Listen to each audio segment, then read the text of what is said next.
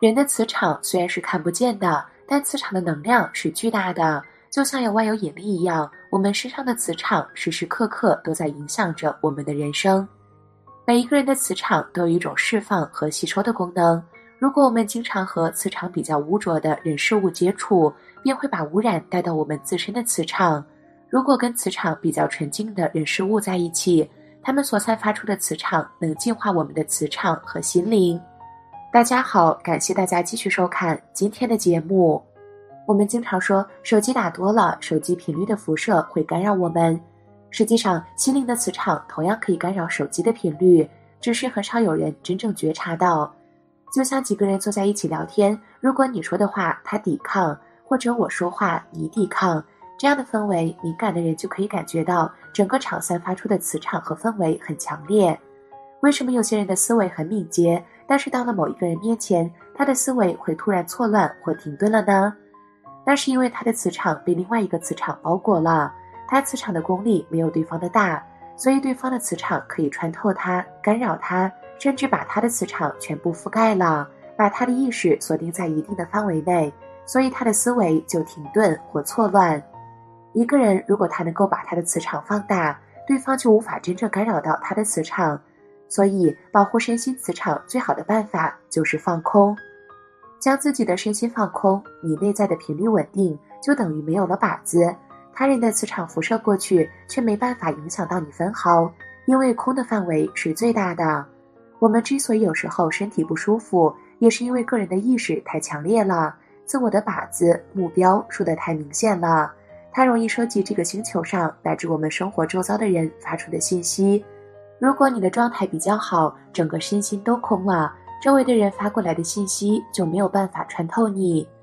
外在世界与其他人所发送出来的信息有正向的和负向的，在对方的心中，你就像一个靶子一样，他的意识里面想到你，就等于他心灵意识的磁场辐射到你的身上，辐射到你这个人的形象上，甚至可以穿透你。如果我们当下的状态好，那就没有太多的感觉。但如果我们当下状态不好，就会让我们的身心受到影响。一个人的灵魂比较纯净，散发出来的磁场就好。很多人相信面相、命理、运势。我们说相由心生，我们外在的相也和内在的磁场息息相关。在相学里有一句话：上等的看相不是看五官，而是看神韵。有一些人虽然他的五官长得不是很好。但它散发出来的磁场和氛围非常清净、清透，没有浊气。这种人的命运和运气会很好。相反，如果他的五官长得很好，但他的磁场比较污浊，被一种浊气笼罩着，那么他做任何事情都不会顺利，也不会得志。这种人只有通过不停的修行、吃素、静坐，才能把他身上的浊气净化掉。在我们日常生活中，比如平时和朋友、同事在一起。为什么有些人你跟他在一起容易放松，感觉很舒服，而有些人你跟他坐在一起就会莫名其妙的烦躁，没有办法放松？因为每个人身上散发出来的磁场不一样，也是因为他心灵散发出来的磁场影响了你。有时候他的头脑也很想努力的改变自己，净化自己的心灵，但是由于他无始以来带来的信息，他没有办法以那么快的速度净化自己的心灵。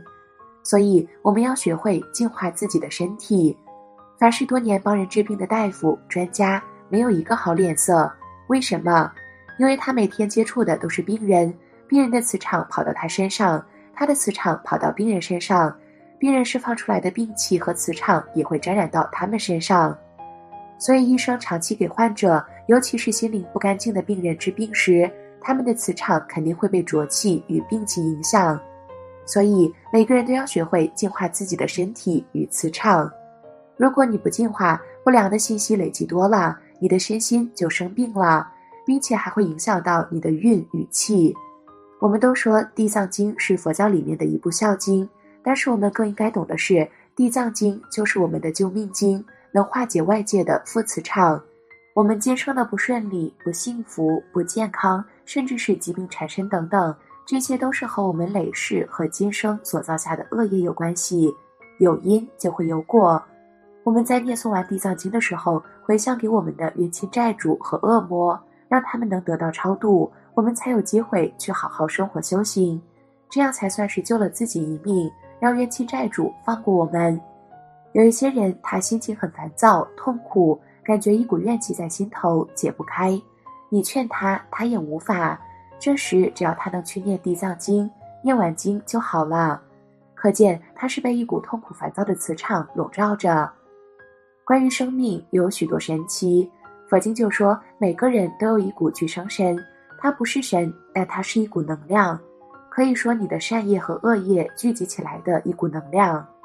善业中的人，他的能量就强，能挡得住外头的邪气；恶业中的人，他能量就弱，邪气就趁虚而入。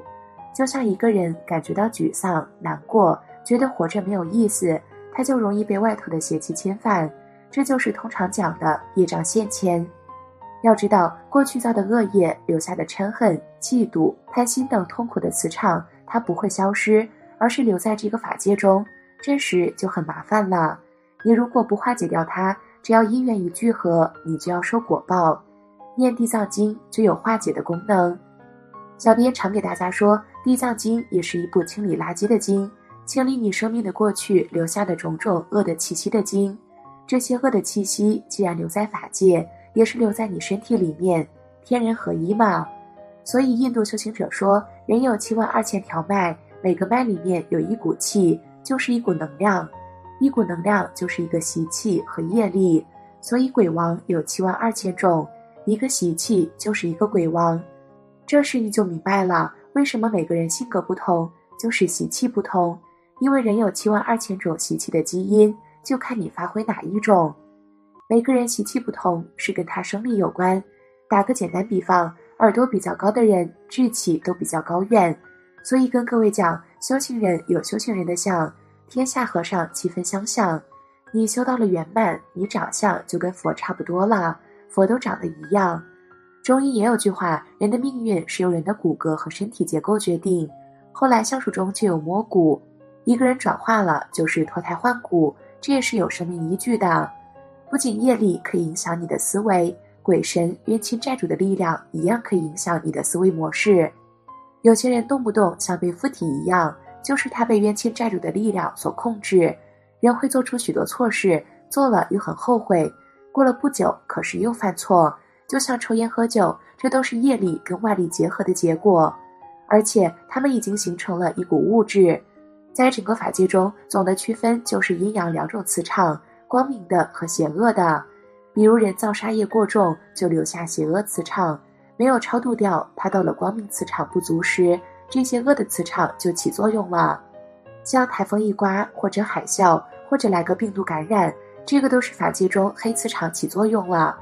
如果你刚好有这个业力，你就跟着受报；如果没有这个业力，你就躲过了。